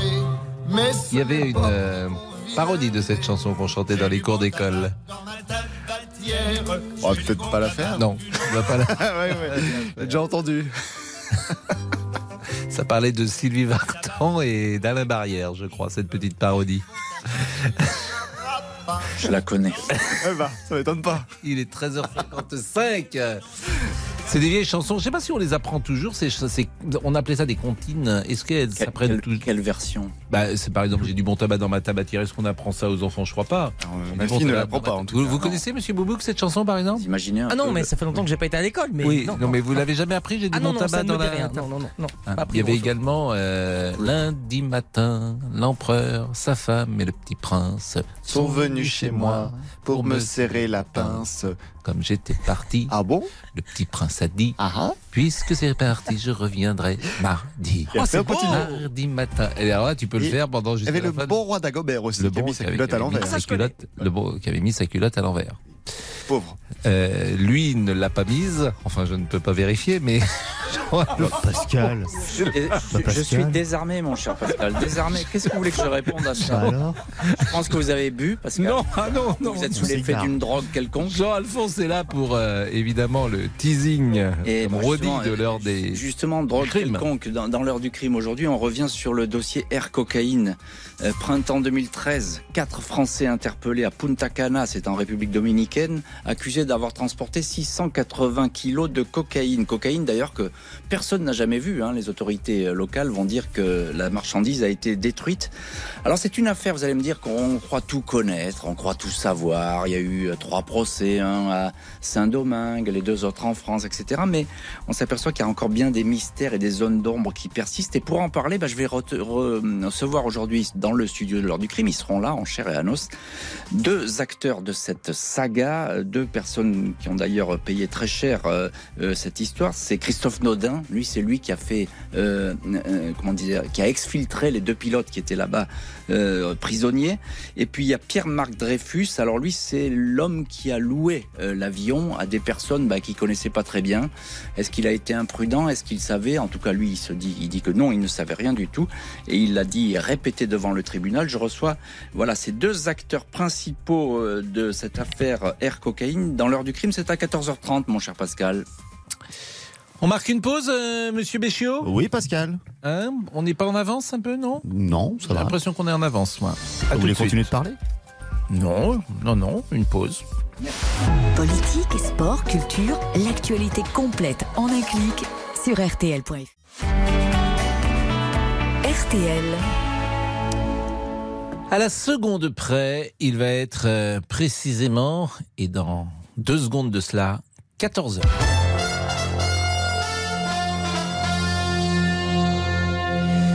Rachel Sadodine, bonjour pour le rappel des titres. Bonjour Pascal, bonjour à tous. Après le recadrage, Emmanuel Macron réaffirme sa confiance en Elisabeth Borne. C'est notre première information. En désaccord hein, sur la manière de contrer le Rassemblement national, le couple exécutif semblait en froid depuis hier. Des tensions démenties donc par le chef de l'État depuis la Slovaquie. Quant à ce que j'ai pu entendre sur euh, Madame la Première ministre, je veux ici lui redire toute ma confiance. Et vous savez, j'ai une- un mode de, fonctionnement simple. Quand j'ai des choses à dire, les Premiers ministres depuis six ans, je le dis dans un colloque singulier dont rien ne sort, et nous réglons les choses ensemble. Je ne le fais jamais autour de la table du Conseil des ministres ou par euh, médias interposés. C'est plus simple ainsi, ça fonctionne mieux. Donc elle a toute ma confiance, et voici les clarifications attendues sur l'extrême droite. Un propos recueilli par euh, Émilie Bojar, envoyée spéciale de RTL à Bratislava, la capitale de la Slovaquie, où Emmanuel Macron est en train de, de prononcer un discours autour de la guerre en Ukraine et des questions de sécurité régionale. La majorité présidentielle qui décroche une victoire symbolique en commission à l'Assemblée nationale. Les députés ont supprimé l'article clé de la proposition de loi euh, visant à abroger la retraite à 64 ans. C'est notre deuxième information. Pour autant, l'examen du texte porté par le groupe indépendant Lyot se poursuit. Il sera donc euh, examiné dans l'hémicycle de l'Assemblée nationale le 8 juin. RTL. Roland Garros 2023. Direction Roland Garros pour notre troisième information. On retrouve notre envoyé spécial Arthur Pereira. Et c'est très bien parti, Arthur, pour la tenniswoman française Caroline Garcia. Absolument 6-4 pour la française dans le premier set. Caroline Garcia qui, trouve progressivement ses marquants et ses zones, alterne jeu long, amorti, monte au filet. Elle semble retrouver ses jambes. Fera-t-elle mieux qu'en 2019 puisque cette année-là, elle avait échoué face à cette même Anna Blinkova au deuxième tour. C'est plus compliqué pour Hugo Humbert sur le court 14 opposé à l'italien Lorenzo Sonego. Le français est mené 1-7 à 0 dans ce deuxième tour. Et puis, et puis Stan Warwinka, vainqueur en, en 2015 sur cette même terre battue, mène 1-7 à 0 dans ce deuxième tour. Il est opposé à l'Australien Tanasi Kokinakis. Merci beaucoup Arthur Pereira, envoyé spécial de RTL à Roland Garros. On vous retrouve dans une demi-heure. Dans l'actualité également, on vient de l'apprendre, des perquisitions sont en cours à l'IHU de Marseille que dirigeait le docteur Didier Raoult. Il y a quelques jours, une tribune de 16 sociétés savantes dénonçait un, essai clinique mené par le docteur Raoult sur plus de 30 000 patients Covid qui avaient reçu de l'hydroxychloroquine. La météo, très similaire à celle d'hier, des orages, de la pluie sur euh, le sud de l'Aquitaine, les Alpes et la Corse. Ailleurs, le soleil domine. Côté température, vous avez entre 16 et 20 degrés le long des côtes de la Manche, de 24 à 28 sur le reste du pays et la maximale 30 dans le nord de l'Aquitaine. Les courses, elles ont lieu à Strasbourg aujourd'hui, départ à 18h et Dominique Cordier vous conseille de jouer le 10, le 2, le 3, le 13, le 14, le 5, le 9, le 15 et l'outsider de RTL, le 14, Diana. RTL, il est 14h03. Les auditeurs ont la parole. Continue avec vous, Pascal Pro. Merci beaucoup, Rachel. Jusqu'à 14h30 Les auditeurs ont la parole sur RTL. avec Pascal Pro. C'est une journée sans tabac. On est avec Cédric qui a arrêté de fumer en février. Bonjour Cédric. Bonjour Monsieur Pro, Vous avez quel âge? 41 ans. Vous fumiez depuis combien de temps? Euh, je fumais depuis l'âge de mes 16 ans. Donc vous avez fumé 26 ans sans discontinuer. Oui, Combien voilà, de cigarettes par jour? Un paquet et demi par jour. Ah ouais, c'était lourd. Pourquoi vous avez arrêté? Euh, parce que ma femme, elle, elle s'est fait hospitaliser et elle devait arrêter de, d'arrêter de fumer. Et un jour, je suis allé avec elle chercher euh, comment. Elle s'est mise à la cigarette électronique et je- un jour, je suis allé chercher euh, du, euh, du produit euh, avec elle et, et je lui ai dit bah il faudrait que je me mette à arrêter de fumer moi aussi, à essayer la cigarette électronique. Et Donc là, c'était un peu un choc pour vous. euh, non, bah non, non, parce que je suis juste allé prendre des informations Mhm. à l'origine et euh, je suis ressorti avec une cigarette électronique. Et dans mon paquet de cigarettes, il restait cinq cigarettes et j'ai fumé une cigarette par jour euh, en plus de la cigarette électronique. Et après, j'ai arrêté de, de fumer totalement euh, les cigarettes. Est-ce que vous trouvez que ça a été dur? Parce que vous étiez très intoxiqué quand même. 26 ans sans discontinuer un, un- un paquet et demi, c'est pas rien. Bah, euh, à mon, euh, j'ai été étonné de moi-même parce que non, pas du tout. Euh, j'ai été très bien conseillé par euh, le vendeur parce que chaque per- chaque fumeur euh, a, faut, faut qu'on soit bien conseillé et euh, il m'a donné le produit qu'il fallait, la, la cigarette électronique qu'il fallait et, euh, c'est passé comme une lettre à la poste, si j'ose dire. Pas plus de, de stress euh, ou en tout cas de manque que ça. Non, pas du tout, pas du tout. Ça, même ma femme, elle a été étonnée. Ouais, même, même, même ma femme était étonnée. Vous avez pris euh, du poids? Euh, oui, 5 kilos là à peu près. Ah ouais, euh, quand même. C'est-à-dire que vous pesez combien aujourd'hui? Euh, là, je pèse 93 kilos. Ouais, donc vous avez pris un petit peu de poids. Alors c'est effectivement, euh, généralement, c'est ce que rapportent euh, et racontent ceux qui se sont arrêtés de fumer. Est-ce que vous vous sentez mieux? Euh, carrément, oui. Ça a changé. euh, qu'est-ce qui, euh, qu'est-ce qui va mieux, par exemple? Euh, bah, j'ai retrouvé l'odorat. Euh, comment l'odeur de la cigarette, bah, je la supporte plus. Euh, et puis, bah, je me sens mieux dans mon dans mon corps, en fait. vous, avez- vous faites du sport? Vous êtes sportif? Euh, non. Mais euh, dans plein d'activités où le corps euh, est, est important. Quoi, le corps est important, c'est pas c'est pas une bonne formule, mais dans le, le- dans plein d'activités où le corps est, donne euh, donne son verdict, si j'ose dire, vous avez retrouvé quelque chose de mieux? Bah, je, suis chauffeur routier. Je sais que quand je fais de la manutention, je suis moins essoufflé. Ça, par contre, je l'ai remarqué. Bah écoutez, c'est formidable finalement. Et vous pensez que vous ne reprendrez jamais à fumer? Euh, non, pour le moment, non. Je, pour moi, l'od- l'odeur de la cigarette euh, me m'écœure. euh, C'est ça qui est je fou, passe, ça. euh, Tout le monde dit ça. hein. C'est comme ceux qui arrêtent de boire du vin au bout de six mois, ils ne peuvent même plus euh, toucher euh, un verre de vin. Et l'odeur, je la sens direct. Alors qu'avant, je ne sentais jamais. je, je trouvais pas que le tabac avait une, od- une odeur. mais maintenant, je le sens. Bon, bah c'est la journée sans tabac. Damien Béchiot ne fume pas, je Toujours crois. pas, Pascal. Comment Ouais, non, mais Toujours c'est- pas. C'est vrai que plus personne ne fume aujourd'hui. Monsieur Boubouk, euh, du Ah, cerveau peut-être un peu. Non, mais- Oui, et c'est tout. Non, non, jamais, jamais, jamais. Mais bon, autrement, euh, je ne vois pas de quel autre endroit il pourrait fumer. Ah non, non, Hein impossible. Non, jamais fumé, Monsieur Tessier. Non plus, Rachel est, Rachel, ne, Ra- Rachel est sage. Oui, bien sûr. Elle ne fume pas, elle ne boit pas, euh, Rachel. Bon, un petit peu, mais elle ne fume pas. Ah non, c'est une activité l'autre jour. euh, Je rappelle qu'on nous avons dîné tous ensemble. C'était notre dîner d'amis. Tout à fait. Du samedi et euh, il ne me semble pas que Rachel ait porté à sa bouche. Vous n'aviez pas regardé Rachel, donc, Pascal. verre- Ah bon Ouais. elle, elle a bu euh, Tout à fait. Elle a pris un cocktail. Un, co- ah, un cocktail. Tout à fait. Un cocktail de quoi? Je ne sais pas ça. C'était bon? son cocktail. C'était son cocktail à elle. Bon, bah écoutez, c'est bien tout ça. Hein? Voilà. Et vous, vous fumez, Pascal? Je fume, euh, je non, je fume pas vraiment. Je Ah, pas vraiment. c'est pas une vraie réponse, ça. Non, mais je fume même un peu le cigare de temps en Ah temps, oui. mais c'est pas bien, ça, ça, ça, ça essouffle. Donc, Ah. faut faire attention. Bon, euh, je suis pas un bon exemple. 14h07, la pause et on continue avec euh, Karine euh, qui va nous parler de la journée sans tabac. Les auditeurs ont la parole. Pascal Pro sur RTL. Les auditeurs ont la parole sur RTL. Avec Pascal Pro. Et Laurent Tessier. Et musique Surtout au nom de la sécurité routière. Vous en parlez hier soir dans l'édition On défait le monde avec Cyprien Sini. La commune d'Éperon dans le Calvados, 1600 habitants installés au début du mois. 10 panneaux stop sur 200 mètres dans une rue, 5 dans chaque sens de circulation. Donc en gros, vous devez vous arrêter tous les 40 mètres et c'est une demande des riverains. Gérard Divier est le maire adjoint d'Éperon. Ils n'arrivaient plus du tout à sortir euh, de chez eux. Euh, C'est une rue, hein, c'est une rue de ville à 30 km heure. Malheureusement, c'est un axe qui est euh, très fréquenté. Pourquoi? Parce que ben, c'est un, un nouveau périphérique en fait. hein. Les, les gens passent par là pour éviter le, on va dire le ralentissement qui est un peu plus haut.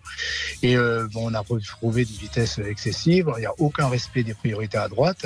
10 panneaux stop dans une rue sur 200 mètres. Vous comprenez la mesure de la commune? Des élus vont-ils trop loin? Eh bien, venez prendre la parole au 32 10 32 0.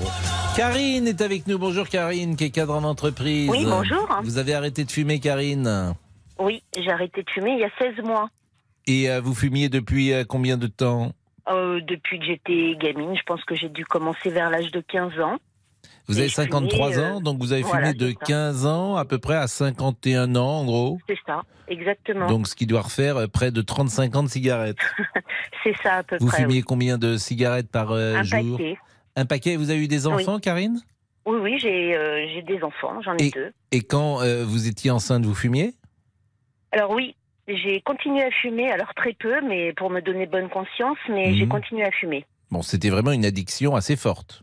C'était très fort. Bon, qu'est-ce qui a fait que vous avez capable, euh, arrêté Alors, ce qui a fait que j'ai arrêté, euh, bah, je pense que c'est euh, c'est mes enfants, la première des choses, puisque j'en ai un maintenant qui est grand et qui faisait des études de médecine, et puis j'en ai une autre qui est infirmière, donc ça n'aide pas à continuer à fumer.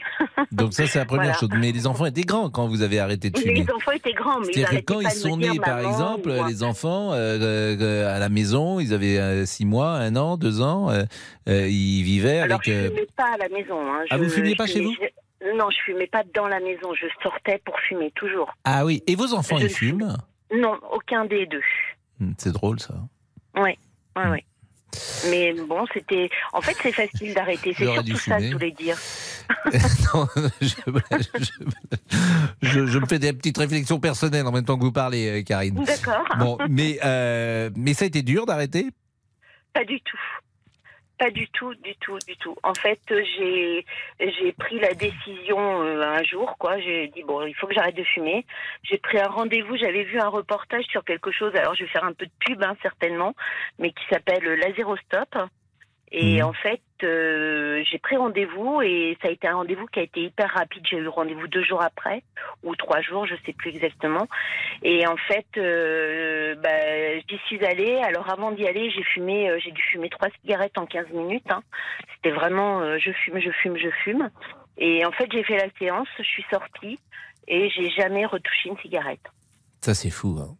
Ouais. Et ça, comment Mais vous expliquez ça Le déclic, qu'est-ce qui fait? Parce que vous aviez tenté d'arrêter de fumer avant Oui. euh, Oui, oui. Et ça n'avait jamais marché Non, non, ça Et à votre jamais avis, c'est quoi le déclic alors? Moi, je pense que c'est purement psychologique et que on a tous, tous les fumeurs, hein, ou peut-être même pour les autres addictions, j'en sais rien, mais en tout cas, un fumeur, je pense que euh, euh, il y, a, il y, a, il y a le déclic euh, qui fait que c'est le moment. Et c'était pas, euh, c'était pas 15 jours avant, c'était Ouais, pas euh, un an avant. Et on ne sait pas pourquoi vraiment. Vous ne savez Et pas vous-même pour- vraiment non, pourquoi votre non. vie affective n'a pas changé, votre vie Non, professionnelle n'a pas changé. Non, et puis on dit toujours que ah oui, mais je peux pas arrêter parce que c'est pas très drôle dans ma vie à la date d'aujourd'hui. Et en fait, euh, ben, enfin bon, je vais pas rentrer dans les détails, mais même en ayant des problèmes personnels euh, bah, assez importants, on va dire, bah, j'ai réussi à ne pas fumer et à ne pas avoir envie de fumer. Et alors, contrairement à l'auditeur d'avant, moi, je, je, ça ne me dérange pas la cigarette. L'odeur de la cigarette me dérange pas. Je peux être à côté d'un fumeur, ça va pas me déranger. Bah écoutez, euh, mission accomplie, Karine. Et, Voilà, c'est ça. hein, J'imagine que vous sûr- vous sentez mieux dans votre corps aujourd'hui, que oui, vous avez oui, plus bien de sûr. souffle. Alors que- bon, il faut pas oublier hein, quand même que les petits kilos en plus on les a. Hein, ça c'est. je Les, kilos en plus, on les a, vous dites? Ah oui? Oui, oui, bah, j'ai pris 3-4 kilos, peut-être Bah, 5, 3, j'en 4, sais ça rien. va. Oui, oui, c'est raisonnable, mais bon, euh, il y a d'autres effets positifs euh, qui, bon, le souffle, hein, bien évidemment. Avant, je montais un étage. j'étais Hmm. Et pourquoi on prend des kilos? Parce qu'on mange plus? euh, Non, je pense pas. Je pense que c'est, enfin, j'ai pas eu l'impression de manger plus. J'ai pas eu l'impression d'avoir plus faim. J'ai recommencé le sport à plus haute dose, on va dire. Mais, euh, mais je pense que le, euh, le quand on, enfin, c'est le métabolisme en fait qui, qui doit qui doit répondre euh, euh, d'une manière différente euh, à la nicotine ou aux autres produits, j'en sais rien. Bon, je suis pas spécialiste hein, en fait, mais je crois, que- malheureusement, je pense que c'est inévitable de prendre quelques kilos. Mais à côté de Bah, ça, il y merci. a d'autres effets positifs. Merci de ce témoignage, vraiment merci Voilà. beaucoup de ce témoignage. Karine, on va être avec Isabelle également. Bonjour Isabelle. Hum, Bonjour Monsieur Pro. Bonjour, on Comment a que des gens. Ben, ça va très bien et vous Ça va super. Bon, bah, vous avez le sourire, c'est bien. Ouais. hum. Bon, vous avez fumé vous aussi longtemps dans votre vie? Vous avez Hum. fumé combien de Trop temps longtemps. Trop longtemps. De, de quand à quand Euh, oh, j'ai commencé les, premières cigarettes à 13 ans. C'est euh, fou ça, à 13 ans. Écoutez, moi je sais pas où ouais. vous fumiez à 13 ans, mais euh, on a Ouais, le même âge, mais à savez, 13 monsieur- ans. monsieur moi je peux vous dire, monsieur si j'avais fumé dans mon chose. lycée à 13 ans, ça se Oui. serait vu. Non, mais attendez, faut pas oublier une chose, c'est que quand vous avez des parents qui fument, euh, quand vous avez des proches qui fument tout autour de vous tout le temps, alors soit vous aimez, soit vous aimez pas. Il n'y a pas 36 solutions. Mes parents, mon père, il fumait. Euh, vous savez, dans les années 70, c'était euh, Claude Sautet, hein, les, les Bah, maisons. oui. hein. Quand Ben vous, oui, vous mais regardez les moi, films de Sautet, tout le monde 67, filme. Vous voyez je suis née en 67, donc euh, nous, euh, on- dans les années 80, on était en plein dedans. Euh, on voulait aussi faire peut-être aussi comme les copains. Enfin bon, bref. Enfin, Et bon. vous fumiez Bon, donc vous avez fumé de 13 ans jusqu'à quel âge? Oh, après, j'ai dû m'arrêter euh, là après 50 ans. Bon, Mais vous avez eu des enfants fumeuse, pareil? Hein. Non, j'ai pas d'enfants. Ah d'accord. Ouais. C'est pas par choix. C'est comme ça. Euh, non, mais bon, après, moi, je me suis arrêtée. J'ai, ça fait deux ans maintenant que je suis à cigarette électronique. Euh, je m'en contente très bien, donc euh, je dis pas. Hein, euh, je, je suis pas, je suis pas rentrée dans un magasin. Il y a ah, tiens, je vais fumer la cigarette électronique et puis ça va fonctionner tout de suite. Non, non, non. Il y a, il y a eu plusieurs tentatives. J'ai tenté d'arrêter de fumer. J'ai tenté euh, la cigarette électronique en parallèle et ça fonctionnait pas. Jusqu'au jour où j'ai eu un problème. euh, j'ai euh, comment dire, j'ai eu un ce qu'on appelle une fracture de fatigue à la, à la cheville. Mhm. Et en fait, euh, le médecin était clair avec moi. Il me dit Est-ce que vous fumez? Bon. Je lui dis oui. Il continue son speech, mais et puis quelque part, ça m'interpelle. J'ai dit Mais pourquoi vous me demandez ça? Il me dit Parce que ce que vous avez, si vous fumez, vous allez mettre plus de temps à guérir déjà. Donc, essayez d'arrêter quelques mois. Si vous voyez que ça marche bien, bah, comme ça, vous pourrez euh, éventuellement. Et en parallèle, j'ai été voir un, un hy- hypnothérapeute qui a été plutôt euh, pas mal. Donc voilà. Donc euh, voilà comment j'ai réussi à m'en sortir. Donc ça a été Alors, le déclic. Et aujourd'hui, euh, Alors, vous trouvez que vous allez mieux? Ah, beaucoup mieux. Plus de souffle, euh, la gorge qui siffle plus, ça c'est important. Vous fumiez quoi, un paquet par jour? Oui, à peine, à peine. Mais euh, alors, je suis d'accord avec votre auditrice d'avant, mais pas, mais il n'y a pas que ça. Je pense que euh, c'est une prise de conscience surtout. La prise de conscience, c'est important. Il faut savoir que euh, il y a 11 ans, je pesais 30 kilos de plus. J'ai perdu 30 kilos en, en quelques années avec une opération, euh, une, abdominoplastie, donc rien à voir avec la sleeve. hein. Euh, et quand il y a eu l'arrêt du tabac, j'ai justement fait très attention, mais comme j'avais fait quelques. J'avais arrêté le tabac, je prenais euh, la cigarette électronique, je faisais du sport, donc euh, je pense qu'après euh, ça a été ça, a été bien en fait. Mais j'ai pas pris de poids, j'ai quand même réussi en fait à stabiliser tout ça. Et là maintenant, eh ben, bah, je suis contente parce que bon, j'ai quand même réussi ce que je voulais. Ça a été long, ça a été éprouvant, mais j'ai réussi à m'en sortir. Bah, écoutez, euh, c'est un témoignage euh, vraiment euh, intéressant pour ceux qui nous écoutent et euh, qui montre le cheminement que vous avez eu, Isabelle. C'est vrai que la, la cigarette électronique, c'est en permanence que vous l'avez à la bouche? Alors, Parce que c'est vrai que moi, je vois les, non.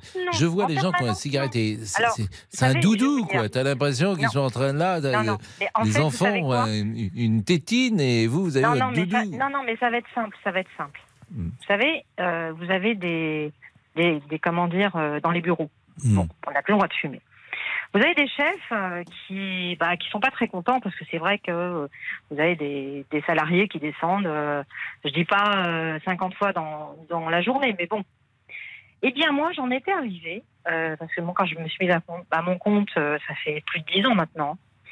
Eh bien, je m'apercevais que quand je, quand je sortais mon atelier pour aller fumer ma clope, bah, c'était du temps de perdu. C'était du temps de perdu. Donc après, je comprenais en fait euh, les gens qui, ben, qui rouspétaient parce que j'ai dit bon bah puisque c'est comme ça, et ben je vais arrêter de sortir. Quand j'ai réussi euh, à adopter en quelque sorte la cigarette électronique, eh bien euh, je ne sors plus de mon atelier. Alors je vais sortir un petit peu s'il fait beau ou pour prendre l'air, mais c'est tout. Je fume dans mon dans mon atelier, Mhm. mais ça occasionne, enfin ça, ça crée problème à personne puisque. J'entends euh, bien. mais euh, voilà. Mais ben, je l'ai pas toujours, euh, je l'ai pas toujours à la bouche. Si je suis occupée par quelque chose, je vais la poser et même des fois je vais vous dire, je, je la cherche. je la pose et je la cherche. Mais euh, non, non, mais ça va. Eh ben, ça mer- va. merci beaucoup, vraiment merci et euh, de, de ce témoignage. Caro amico, come stai il mercredi del bel mole di Rimeia Ah, c'est ça que vous prépariez depuis tout à l'heure Je me suis dit, mais il est pas concentré, qu'est-ce qui se On passe s'est dit tous, on s'est tous dit ça, Pascal. Vous êtes sponsorisé par Google Traduction, là Non, mais quel escroc Mais pourquoi vous dites que je n'étais pas concentré Vous avez fait italien LV2, vous Eh, Non. Caro amico Un bel accent italien. hein. Caro amico Come stai? Ah, comment stai? Bon, bah Je écoutez, sais très que bien. je, je m'adapte au goût du jour. Ah bah bien sûr, bien sûr, non mais c'est bien, comme ça ça va me permettre de lui parler euh, couramment. Bien sûr.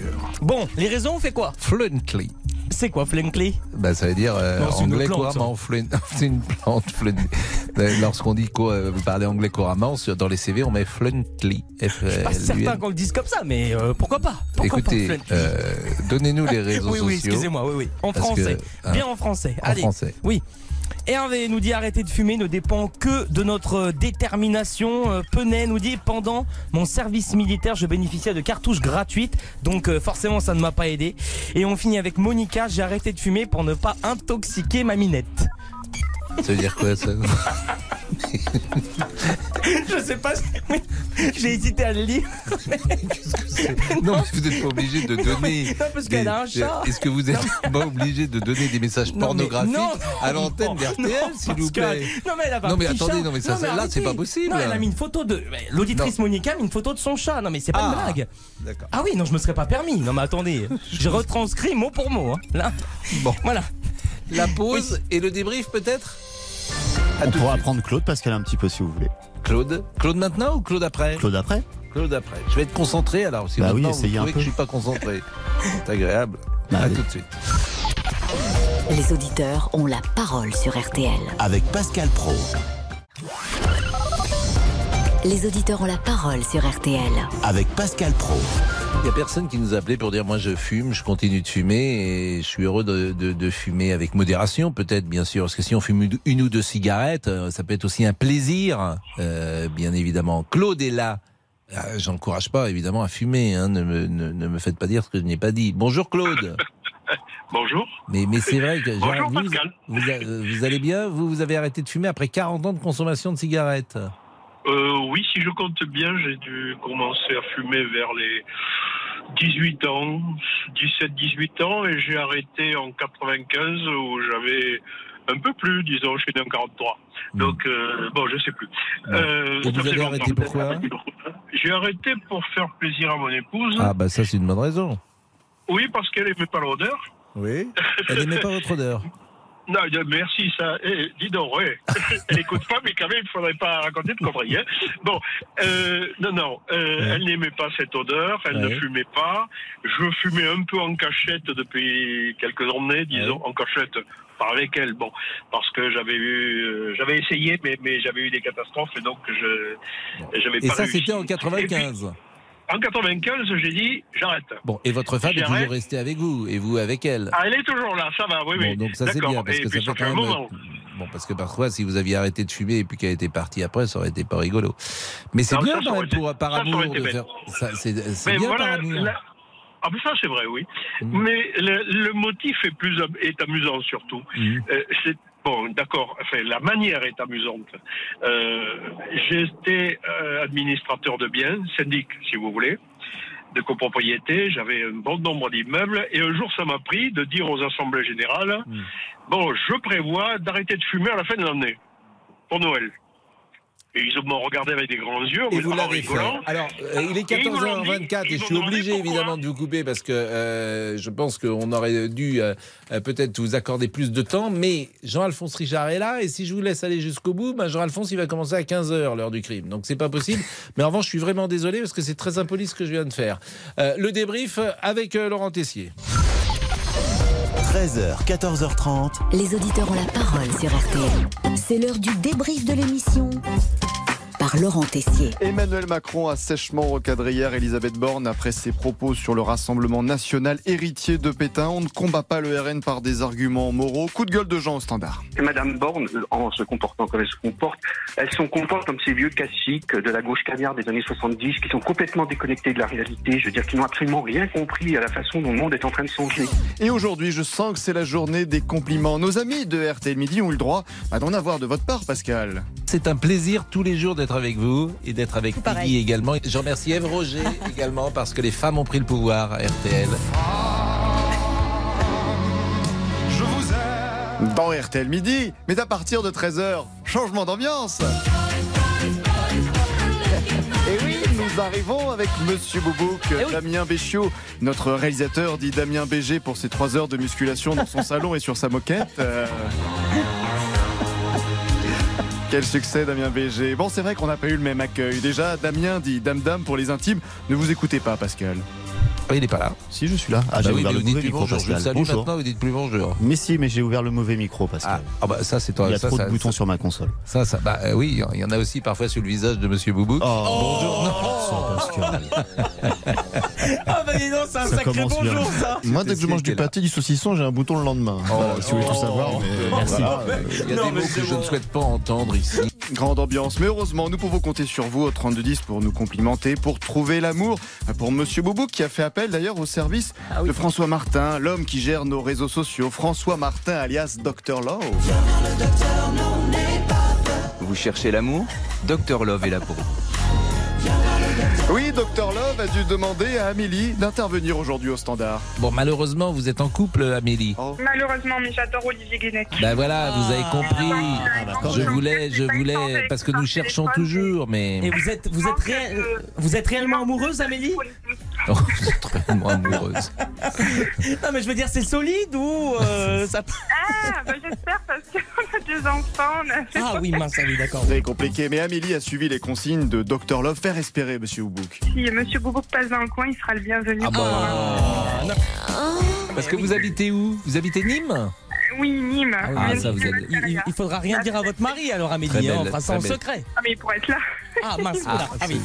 Ah bah, ça promet, ça fait longtemps sinon que nous n'avons pas chanté, oui, 24 heures. euh, Lundi matin, l'empereur, sa femme et le petit prince sont venus chez moi pour me serrer la pince. Comme j'étais parti, Ah bon? Le petit prince a dit Ah Puisque c'est parti, je reviendrai mardi. Quelle émission Et d'autres chansons nous inspirent quand nous voyons devant nous Jean-Alphonse Richard, notre ami de l'heure du crime. Coucou, coucou. Ah, coucou à toi, Jean-Alphonse. Ben oui, quand on vous voit, Jean-Alphonse, une comptine nous vient immédiatement à l'esprit.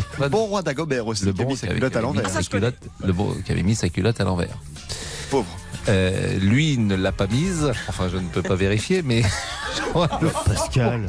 Je Pascal. suis désarmé, mon cher Pascal. Désarmé. Qu'est-ce que vous voulez que je réponde à ça Oui, c'est très dur. Allez, le débrief pour aujourd'hui, c'est terminé. Un mot global pour résumer cette émission, Pascal Merci beaucoup, Rachel. Eh ben, Je vous en prie, si vous voulez. Monsieur Boubouk, dites-nous quelque chose plutôt. J'ai arrêté de fumer pour ne pas intoxiquer ma minette. Eh ben, magnifique. J'entends bien. Aidez-moi plutôt à conclure avec la musique que vous écoutez sous la douche. Michel Thor, un petit peu tout, voilà. Emmène-moi Sardou.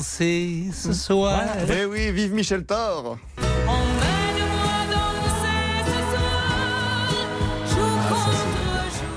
Ah, ça emmène-moi danser ce soir, ça c'est formidable.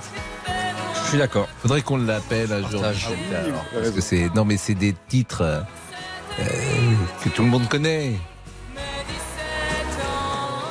Hélas, je vais rompre ce charme, mon cher Pascal. Et par votre présence. du crime, oui, évidemment. Et on revient aujourd'hui sur l'affaire Air Cocaïne avec deux acteurs majeurs de ce dossier. On en parle avec eux tout de suite dans l'heure du crime.